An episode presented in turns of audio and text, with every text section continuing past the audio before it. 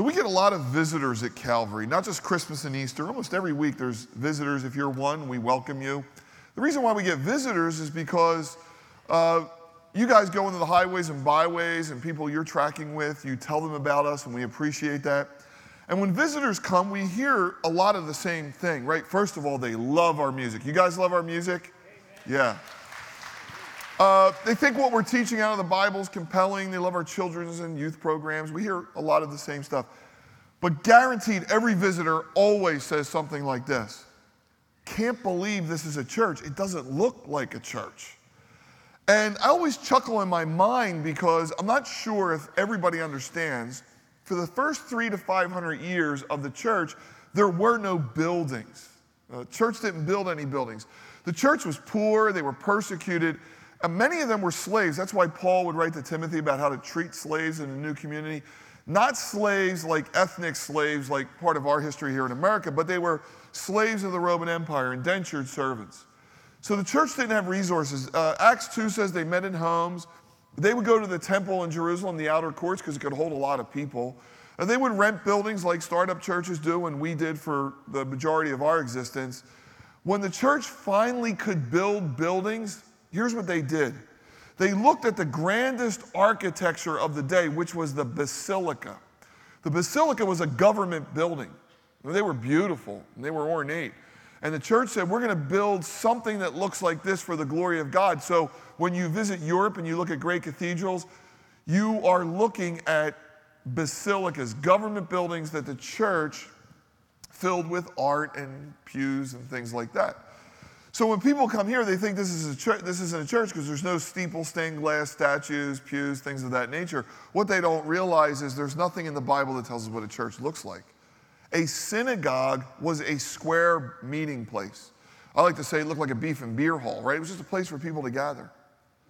So when we leave here today, tomorrow this just becomes another place. In fact, we had a delivery one day, and I took the delivery. I was walking around, and the man gave me the package. He says, by the way, what is this place?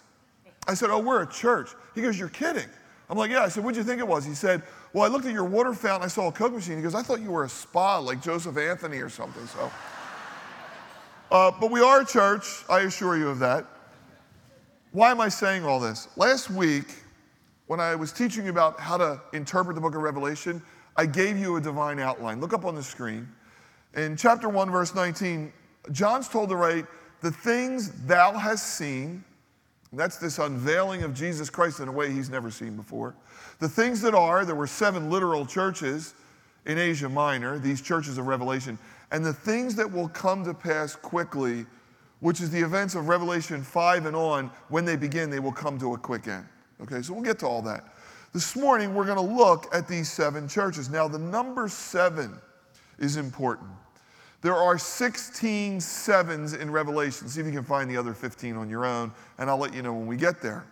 Whenever you see the number 7, it's pointing to something more significant. It's talking about completion, right? God rested on the 7th day, created the world 6 days, rested on the 7th. 7 notes in a musical scale, 7 days a week, 7 colors in a rainbow, right? So in chapter 1, we see this picture of Jesus in the middle of 7 lampstands. And the lampstand comes from the temple. The temple was to be a light. We're the light of the world. I've walked you through a lot of that imagery. Jesus is the Lord of the church. He's the head of the church. There is no vicar. There is no man in place of Christ. Jesus leads the church. We are light bearers. We reflect his glory. We are bringing truth to a lost world. And so Jesus is in the midst of these churches. They were literal in that day. They also represent the complete church at any one given time. So right now in 2018, there's a persecuted church, there's a faithful church, a lukewarm church, there's dead churches. And then it also represents believers in any age. That's why it's going to get quiet in this Presbyterian church in just a few minutes. Jesus said, he who has an ear to hear, that's you and me, let him hear what the Spirit is saying to the churches. That's what we want to do this morning. This morning, we want to hear what Jesus would have to say about our church, Calvary Chapel, Delaware County, your church if you're visiting, and then what does he have to say about your life? Now, in all of these churches, he affirms what they're doing well. He tells them where they're falling short. And he tells them how to get back on the good path, right? Feedback is the breakfast of champions. You know, if you're a golfer, if somebody doesn't analyze your golf swing every once in a while, you won't know how to work out the kinks in your swing. That's why people have life coaches, right? We need someone to see how we're doing. Now, the Bible, as you read it, is like a mirror, James says. You could see your life and God will speak to you. But every once in a while, we need someone to speak in our life. And today, Jesus is going to speak to us all. So we're going to talk about our church. And the Holy Spirit's going to tell you where you are and where God wants you to be. Jesus said, as many as I love, think about this, I rebuke. If there's a rebuke this morning, it's because God loves you and doesn't want to leave you where you are. There's higher ground, and he knows that higher ground is where life was meant to be lived. Now, in the past, I spent a week on all these churches. I'm going to spend one day on all of them. And where I want to focus is, to every church, Jesus talks about the overcomers. To him who overcomes, I will do this or that. And I thought that was important because, do you know who the overcomers are? You know who the overcomers are? John 5:5 says, this is the one who overcomes, the person who believed that Jesus is the Son of God. See, sometimes we think an overcomer is the person who works harder or somehow they overcome. You might think, Pastor Bob, I'm not overcoming. I barely made it here this morning. If you know Christ, if you really know him, you are an overcomer. We overcome by the blood of the Lamb and the power of our testimony. No situation in life, no circumstance could ever take away my testimony. I knew I was lost, and I knew the day I was found. And no one can ever take that away from me, and no one can take it away from you. You are an overcomer. You just don't know it. Hopefully you'll find out this morning, and you're going to see the promises. So buckle in, 7 churches. This will be quick. Like your doctor says, you might feel a little pressure. That's the Holy Spirit. We'll get through it, and God will speak, I'm sure. The first church is the church at Ephesus. Ephesus was New York City. In fact, if you've been there with us on our Bible tours, they're the greatest ruins in the world. There's still an amphitheater that seats 25,000 there. They have rumble strips. I am serious. They have rumble strips in their corridors that go downhill. There's still toilets there and bathhouses. I mean, it is spectacular. It was a center of banking and finance and culture. The Temple of Diana was one of the 7 wonders of the world. That was there. And in this place, God started a church. Unbelievable. And this church spread, and they were doing amazing things. And Jesus comes and says, I know your works. You guys are hitting it out of the park. You're doing so many things well. And he has one mild rebuke. You've lost your first love. Jesus called them back to how it all began. Remember in Acts chapter 1, they all went in an upper room, 120.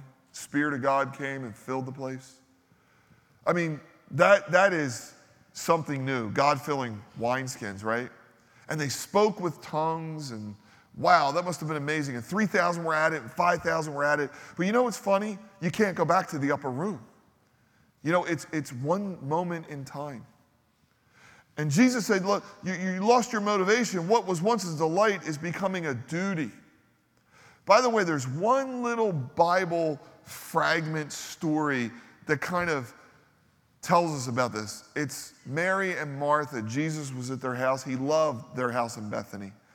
And he was there. Lazarus was there. And you know the story. Martha's making food in the kitchen because she probably has a helps gift. And Mary is sitting at Jesus' feet. And if helps people aren't affirmed enough, they go sideways, just like we go sideways in our gifts. And Martha comes out like, Jesus, don't you understand? I'm doing all the work here. And she's just sitting there. And Jesus makes it worse by saying Mary chose the better part. Now, we live in a Martha world. We live in a very busy world. Even in the church, we're busy for God. But if we don't get at Jesus' feet enough, we're not going to be good to anyone. And it's going to become a duty, and it was meant to become a delight. Does that mean we don't work? No. It means we have to find that place that centers us, and Mary chose the better part. Jesus said, if this is you, if you've lost that loving feeling, if you've lost the motivation to serve God, remember where thou hast fallen and do thy first works. Memory is the handmaiden of revival. Do thy first works. Remember when you first got saved. Remember when things were moving. And go back and do those things. I have a friend who calls me from time to time and says, I spent all day with you yesterday. I'm like, what? You're weird. And he said, no, I'm serious. He goes, every once in a while I have like a day with God, and I listen to one of your messages on the way down the beach. I spent all day with God, and then I listened to one of your messages on the way home. And the reason I do is you were my first pastor. And when I hear your voice, it reminds me of old things. Jeremiah talks about the old paths. Sometimes we have to go down memory lane and remember all that God has done. And then we've maybe got to serve or give or do something that stokes the fires again. Because Paul said, you can give all your money to the poor, and if there's not love, it's really a waste of time. And you can have all the spiritual gifts in the world. You can speak in tongues. But if you don't have love, you're a clanging cymbal. You know that whole chapter. So Jesus is saying, look, do this out of love. Do this out of first love, and it'll make all the difference. Now look down in chapter 2 to the one who overcomes. This is great. Verse 7. To the one who overcomes, I will give him to eat from the tree of life, which is in the midst of the paradise of God. Now, this might be a metaphor. I hope it's not. I hope this is like a Lord of the Rings experience when we get to heaven. Remember the tree of life? When Adam and Eve sinned in Genesis 3, God put angels there and guarded the way. You couldn't get back to the tree of life. He didn't want anyone. This is God's mercy. He didn't want anyone in a fallen condition to eat of the tree of life and stay in that condition. And, of course, the Gospels in Genesis, God would send the seed of a woman who would crush the head of the serpent. But one day we're going to eat of the tree of life. Tree of life was in the garden. In Revelation, there's a tree for the healing of the nations. Man, I hope this isn't a metaphor. I hope there's a real tree. I want to eat of that tree. I want to see like whatever is new blood or something go through my veins, like Avatar or something. I want to see like all these bad thoughts get erased. Like I am looking forward to this. But there is something to an overcomer in the here and now. I think the scriptures are the tree of life in the here and now. The reason I know is because there is no truth, maybe except algebra and calculus and gravity, outside of the Bible.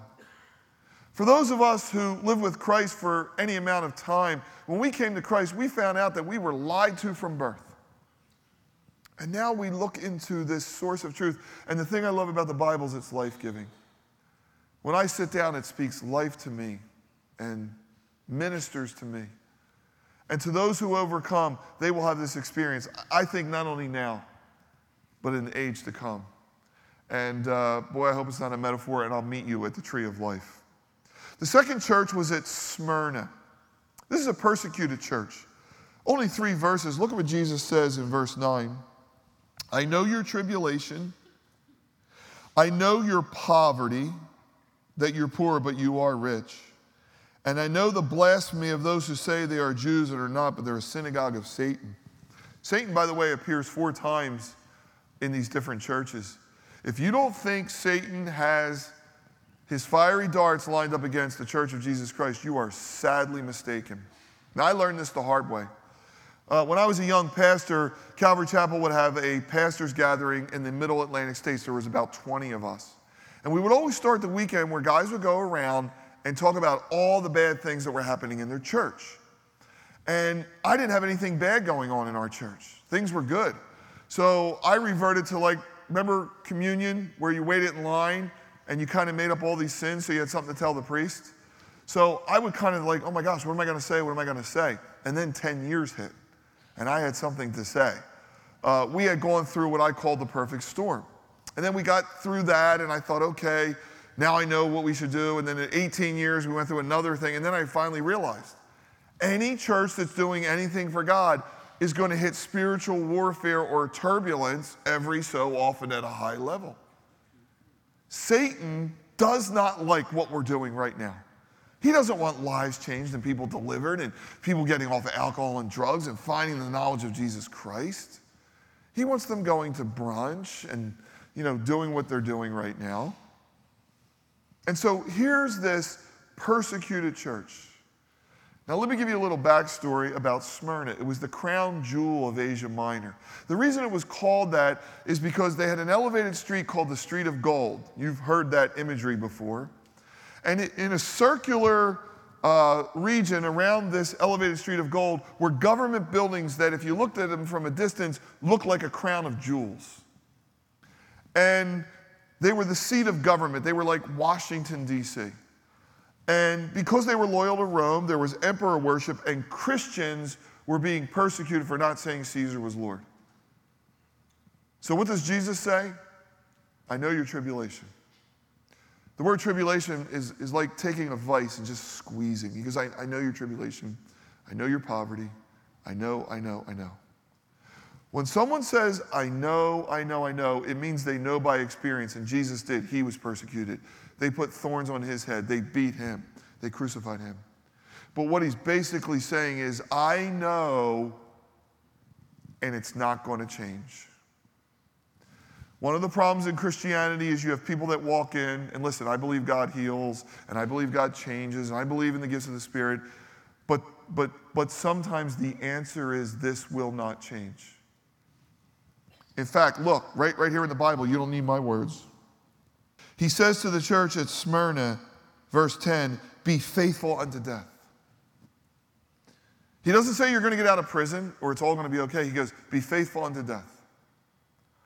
And we all know in the long view of history, the blood on the martyrs was the seed of the church. The church grew by leaps and bounds. Look at the last century. Many historians said Stalin killed his millions, Mao his tens of millions. Stalin killed about 20 million Russians, Mao maybe 40 million Chinese, but there are more Chinese Christians in China today than there are in America, maybe up to about 200 million. Mao spinning in his grave, right? Thought he was abolishing religion. Be faithful unto the end. And notice the imagery here, I'll give you the crown of life. You think the seat of government is here? Wait till you see what's coming. You're going to get the crown of life. Be faithful. The persecuted church still exists today. 255 Christians are killed every month for the gospel. 104 are abducted. 180 Christian women are raped, sexually harassed, forced into marriage in the persecuted church. 66 churches are attacked every month, and 160 Christians are detained without trial and imprisoned. The question we always have to ask is, why couldn't God alleviate this? And the answer is, God's ways are higher than our ways. God looks at the long view of history. They tell us the earth is 13.5 billion years old. I don't believe that, but let's go with it. If that's true, and your whole 70 years on the planet, and don't do the math, don't fact check me on this, it's close enough. If your whole 70 years was persecution out of 13.5 billion, that would be 0.006 of your existence. Now, let's say we live 13.5 billion years into eternity. The persecution on earth will be 0.006 of your experience. See, God doesn't look at life like this. He looks at the long view, even all into eternity. God loves the persecuted church. We need to pray for it. It's not us, but it exists. The next church is the compromising church. This is where it's going to get quiet. Verses 12 to 17. I know your works, verse 13. And where you dwell, where Satan's throne is. And you hold fast to my name and did not deny my faith, even in the death of Antipas, who was my faithful martyr. But we have a few things against you, because there are those who hold the doctrine of Balaam, who taught Balak to put a stumbling block before the children of Israel, to eat things sacrificed to idols and to commit sexual immorality. Thus you also have those who hold the doctrine of the Nicolaitans, which I hate. When God says he hates something, that's pretty strong. The doctrine of the Nicolaitans, think of the word, the laity, anyone who would dominate the laity. In other words, the paid professionals, the clergy. Whenever the church has looked to a paid professionals, things have gone south. Whenever the people have been unleashed, great things have happened. Remember what John said? I'm your brother in tribulation. I'm just like you. I have a title of an apostle, but I'm just like you. The compromising church at Pergamum or Pergamos, you need to know how it happened. Daniel in the book of Daniel had a vision of world-dominating empires.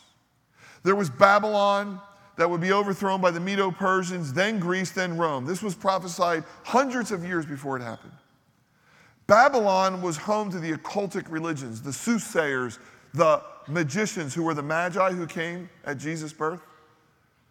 They had all types of sorcery and black arts.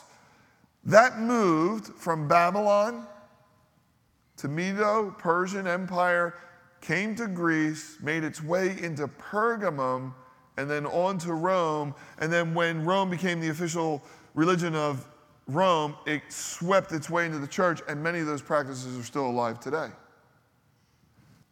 It talks here about Balaam. You know what Balaam's sin was? You go back to the book of Numbers. Taking a gift God had given him and using it for profit. You think that's not alive today in the church? By the way, this was all foreseen by Jesus when he talked about wheat and tares, and the kingdom of God being like this overgrown tree where the fowls of the air would come and rest. Paul gathered the Ephesian elders at Miletus and warned them that grievous wolves were coming in that wouldn't spare the flock. So none of this caught Jesus or the apostles by surprise. The compromising church always compromises two things: one, doctrine, and two, lifestyle. First thing that gets watered down is doctrine. In other words, doctrine goes out the door and is replaced by a whole litany of things. There are some churches that have allowed things in that boggle my mind. I won't go through it. But once you water the scriptures down, then you can live any way you want. And so then lifestyle gets compromised. Maybe you're here this morning. Maybe you really do love Jesus. But maybe you also love the things of this world. Compromise is a death blow to the church. And churches that compromise don't stand for anything. They don't stand for truth. They don't stand for righteousness. They don't stand for anything. Therefore, they do nothing. Now, Jesus comes to this church and says, you can overcome. Verse 17. If you have an ear to hear what the Spirit's saying, to him who overcomes, I will give the hidden manna to eat, and I will give him a white stone, and on that stone a new name written that no one knows except him who receives it. For those of you who are dating or married, you don't have to raise your hand. Some of you might have pet names for each other. They're hilarious, by the way. You would never tell anyone, right? To the one who overcomes, I'll give the hidden manna. Get the irony there? Manna is what they had in the desert every day. You know what it was? It was literally called, what is this? It was a white wafer cookie, plain as vanilla. What is this? Every day, manna, it was plain Jane. Notice what he calls it? Hidden manna. See, these people were into the latest thing.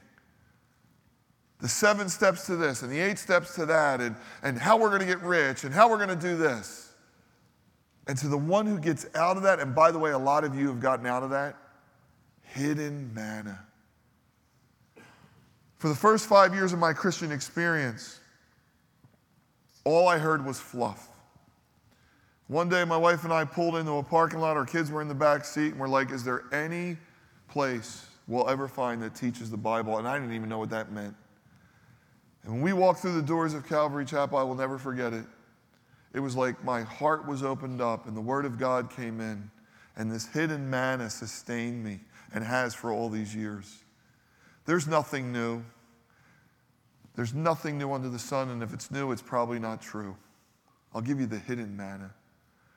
But this might be my favorite promise. I'll give you a white stone. First of all, a white stone in that day, if you were in a court, a black stone was you were guilty, a white stone is you're innocent. So first of all, you're going to be innocent before God. But on that stone, there's going to be a name that only you and God know. Some of you were bullied. Some of you were called terrible names. Some of you were called names by your mom, your dad, your spouse. Horrific things. Some of you have been demeaned by coworkers or bosses. But God's a great name changer. He takes Jacob the scoundrel and he says, you're going to be Israel, the prince with God. Peter, you're a vacillating type of guy, but you're going to be rocky. And one day, to all the overcomers, and I hope it's you, you're going to get a stone. And you're going to look at that name and say, oh my gosh, no one ever saw me this way. God always knew who I was and what I could be. And that'll be between you and God, and it's going to be a beautiful thing to those who overcome. The fourth church was at Thyatira, verses 18 to 29. This is the corrupt church, verse 20. I have a few things against you because you allow the woman Jezebel, she calls herself a prophetess, to teach and to seduce my servants to commit sexual immorality and eat things sacrificed to idols. I always had a baby dedication. We had a beautiful girl, Tegan. I've done hundreds of baby dedications. I am still waiting for my first Jezebel. It's never going to happen. Nobody's ever going to name a girl Jezebel. Because in the book of Kings, she seduced the prophets of God. She slayed them and made the people get involved in the worship of Baal, the god of strength, the god who looked like a bull. And remember, to worship Baal isn't just to worship Baal, it's to, again, it's a mixture. You could have God and Baal together. So the doctrine of Jezebel is a doctrine that adds leaven to the truth of Scripture. So in other words, we take the truth of Scripture, but we kind of twist it so it sounds really enticing to people who have itching ears, right? This is the corrupt church. This church is alive and well. We see it all around us. But there's a great, great promise to overcomers in verse 26. To him who overcomes and keeps my works until the end, to him I will give power over the nations. Psalm 2 is quoted there. And I will give him the bright and the morning star. He who has ears to hear, let him hear what the Spirit says to the churches. I love this here that will rule the nations, and then Psalm 2. Because Psalm 2 talks about how God laughs in the heavens when he looks at the nations. You know what the corrupt church thinks? God will never judge. You will never hear the word judgment in a corrupt church. You'll hear peace and safety and prosperity, but you'll never hear that God will judge. And in a twist here, it says, we're going to rule. Now, there's a promise all throughout Scripture that there's going to be a reward for our lives. And one of the rewards is we're going to lead other people. We're going to lead nations. We're going to lead with Christ. And so that's the promise here, that there is a judgment coming. And then the bright and morning star. The morning star is right before dawn. It's right after the darkness. In other words, Jesus is coming, and he'll set things right. If the church is corrupt, God has a way of calling people out of it. Maybe he's called some of you out of it. The church was meant to influence the world. In a corrupt church, the world's influencing them. I ran a survey by the Barna Group on seminary graduates, 2018. Now, this is across the board, and there's a lot of seminaries, liberal and conservative. Of these graduates who will fill pulpits, 55% didn't believe Jesus bodily rose from the dead. 57% didn't believe the Bible was the infallible word of God. 63% said that same-sex marriages are okay, and a whopping 70% of the people believed in a woman's right to choose. They will now lead these churches. And Jesus said, you can overcome. I can draw you out, and some of you have been drawn out. The next church in chapter 3, verses 1 to 6, is the dead church. Verse 1, I know your works, that you have a name or reputation that you're alive, but you're dead.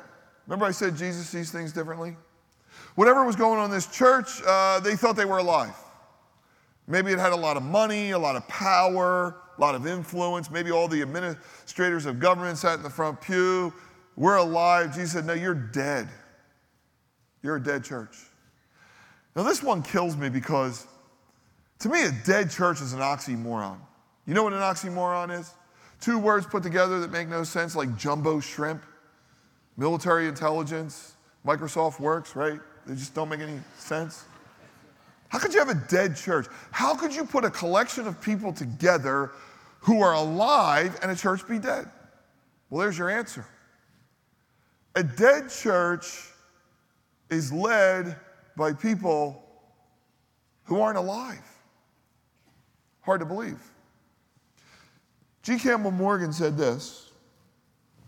He said, there was nothing in Sardis that could satisfy the heart of Christ. There was nothing fulfilled.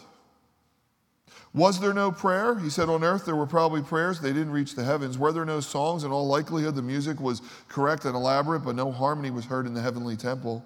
Were there no gifts? In all probability, gifts were bestowed with regularity, but they were not registered in the treasure of the inner sanctuary. Everything stopped short of the inner temple. All kinds of committee meetings attended, but nothing done, nothing finished, nothing fulfilled. Resolutions and promises and a great showing upon paper, but nothing reaching fruit for God, nothing that satisfied the divine heart, nothing that answered the divine purpose, no converts, no risk, no faith. We all probably came from a church like this. We all know a church like this. You ever wonder how this happens? It says here they had a reputation. You know, sometimes there really was something that was alive. And one person said, you know, God starts with a man. And when a man's on fire, it bears a lot of fruit and sometimes leads to a movement. And then once you have a movement, you have a lot of machinery that has to keep going. And then it eventually becomes a monument. And we try and keep it going. And we've seen this through history. This is why you have denominations, by the way. Because there's a people on fire for God, and that wanes, and that God pulls a people out of that people, and a people out of another people, and you wind up with all these denominations. How does it happen? Well, again, it's led by people who don't know Christ, I believe. But there's another illustration I want you to remember. My wife and I were in Martha's Vineyard this year. And we rented an Airbnb. A lady was 86 years old. Her dad was a sailor, and she was a sailor. She had sailed until a few years prior. And we were asking her if it was worth going to the next island, Nantucket. And she said, probably not. She said, but there's a museum there. There's a museum that you all should go. And I knew something about this museum. It was the Museum for the Humane Society. About 300 years ago, there were a group of people who got together who cared about ships that were at sea. So they started the Humane Society where they put huts on the beaches. They lined the beaches with these huts. They called them huts of refuge.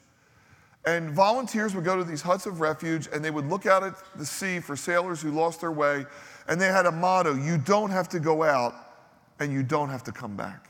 In other words, we're volunteers, and if we see someone out at sea, we're going to go out, and we're going to be a refuge for them. And if you choose to go out, you may not come back. This went on for quite a while, and then somewhere about 100 years ago, the U.S. Coast Guard took over. The U.S. Coast Guard, the paid professionals, start doing this work. But you know what confounded people? The people still met in the Humane Society. They still went to these huts of refuge. But they no longer went to save people. They played bridge and cards. They had tea. And it just became a social gathering. That's the last thing we ever want to happen to the church, where we pay professionals to go out and save people. People that do full-time ministry are to lift the body up so you go out and do the work of ministry. That's what it's all about. The day we look to the paid professionals, it's over. The day a church is all about the paid professionals, it's over. Game over. The day we unleash the power to the people is the day it's game on, because the Holy Spirit, it's not by might, it's not by power, it's not who's sitting in the front rows, it's by my Spirit. It's Spirit-filled people reaching people with the love of Christ. Even in the dead church, there's a promise to those who overcome. Verse 5, they'll be clothed in white garments, and I will not blot out his name from the book of life, but I will confess it before my Father in heaven. Now, every time I come here, people said, does that mean we can lose our salvation? Because he said, I will not blot out his name. I said, well, yeah, that's good, right? You're not going to get blotted out. But as human beings, we always think, okay, if I'm not, that means I can. No. A king in that day would have a register of all citizens. You were only blotted out if you died or you committed a heinous crime. Jesus said, even those in dead churches, I will call you out, and I will not blot out your name. That's the promise. I will pull a people out of a people out of a people. I love this idea about names. I played basketball and football growing up. And when the Sixers got Julius Erving when I was a freshman, I instantly was attracted to basketball. And I was way behind. So I got cut my freshman and sophomore year. Now, here's how they cut you back then. No orange slices and trophies for everybody, all right? Back then in the Catholic League, 100 kids went out for basketball, and my school was small. At North Catholic, 400 kids would go out. 100 kids would go out, 3 days of practice. Guess what they did? 12 names pasted to the gym wall, and you just show up, and if your name's there, you're on. If your name's not there, and I don't care what your parents do or who they call, you're done. All right? Freshman year, I go out there. No name. Sophomore. No name. Junior year, I saw my name. You know what that feeling's like? Someone chose me. God knows your name. Your name's in the book of life. Does that mean anything to you? It should. Are we chosen and free? Both, but I'm so glad I'm chosen. And I'm so glad my name's there. Now, everybody wants to be the next church. Every church thinks they are this church. The faithful church.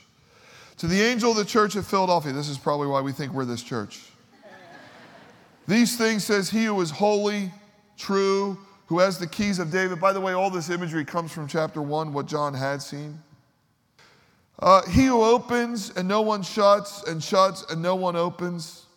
See, I know your works. I've set before you an open door and no one can shut it. You have a little strength, have kept my word, have not denied my name.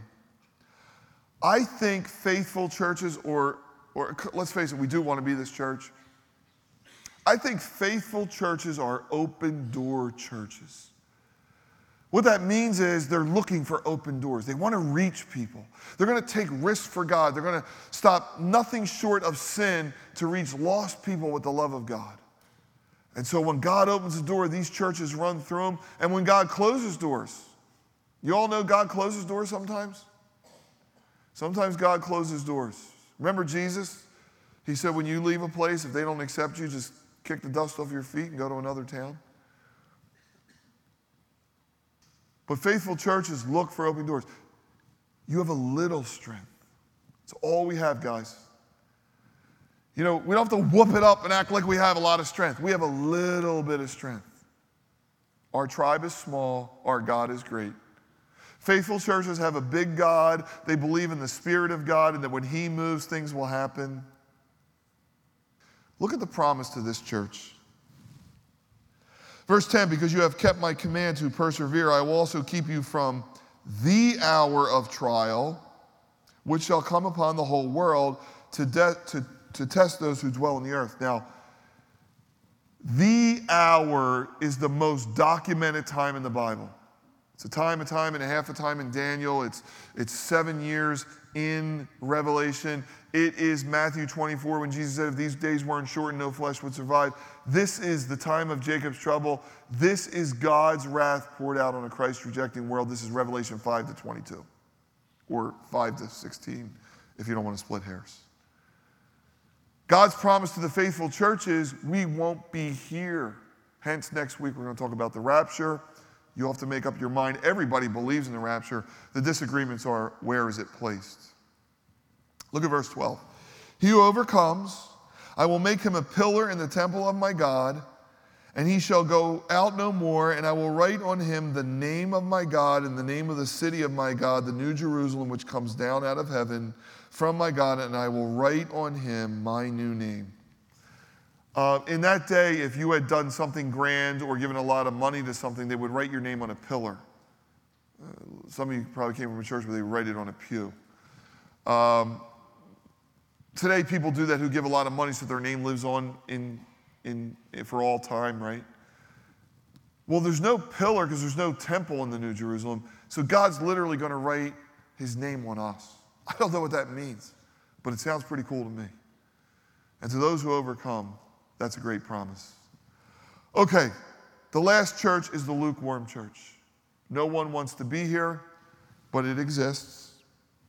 To the church at Laodicea, verse 15, I know your works, that you're neither cold nor hot. I wish you were cold or hot. Because you are lukewarm, neither cold nor hot, I will vomit you out of my mouth. Here's why. You say, I am rich, have become wealthy, and have need of nothing. Do not know that you are wretched, miserable, poor, blind, and naked. Here's the problem with the lukewarm church. No feedback. How many people in here think they have a blind spot? Raise your hand. Okay. How many people know what it is? Raise your hand. If you knew what it is, it wouldn't be a blind spot. For those who raised your hand, I tricked you a little. What you know is your weakness. Only someone else can bring out your blind spot. Only the Holy Spirit can bring out a spiritual blind spot. Remember I said God sees things differently? This church, for some reason, thought they were wealthy and in need of nothing, including reliance on the Spirit of God. They had it all going on. They had it all figured out. I always said if we could figure it all out, we wouldn't need God. And Jesus said, you're poor, blind, and you know what? Naked, right? But you know what I think the worst part of this church or this position is? You're miserable. Of course you're miserable. You're not in either camp. So Laodicea was right in the middle of two other cities, Hierapolis and Colossi. Hierapolis had hot water. Colossi had cool water. An aqueduct brought it to Laodicea, and it was lukewarm. So I mentioned pumpkin spice lattes. I want it hot, and when I'm thirsty, I want cold water. I don't want anything lukewarm. And neither does God. God's like, I wish you were the prodigal son. Just go spend your money on riotous living. At least you know where you are. Or be devout. At least I know where you are. But don't be half in and half out. Because it's miserable. You don't feel comfortable in either camp. But there's good news. And it may be the greatest promise in Scripture. Verse 20, behold, I stand at the door and knock. If anyone hears my voice and opens the door, I will come to him and dine with him, and he with me. To him who overcomes, I will grant to sit on my throne, as I also overcame and sat on my Father's throne. God knocks on the doors of men's hearts. As many as I love, I rebuke. Until our last breath, he's knocking. And the knocking is a metaphor. Every day there's love taps. Every day in a falling world, God is doing things, and maybe it's the air in your nostrils, and maybe it's the water out of your tap, and maybe it's the common grace that you're here. But to your dying day, God's knocking.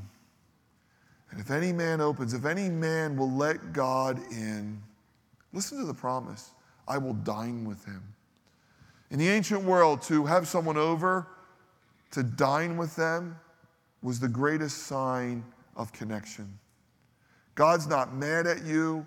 He's not trying to make you something you don't want to be. He wants to come in and make you all that you can be in him. And to anyone who opens that door, and so many of us had, we can look back and say, oh my gosh, and to him who overcomes, one day you're going to sit on Daddy's lap, on the throne in heaven. Maybe it's a metaphor, maybe it's not. I'm looking forward to it. The worst thing about being lukewarm is you're indifferent. People that are indifferent just don't care. They don't care one way or the other. But there's a God who cares. And that's the message you need to hear. There is a God who cares. And he loves you more than you can ever know. So we're all in one of these churches. We're all in one of these places. I trust the Spirit enough to meet you where you are, and he'll bring you where you need to be.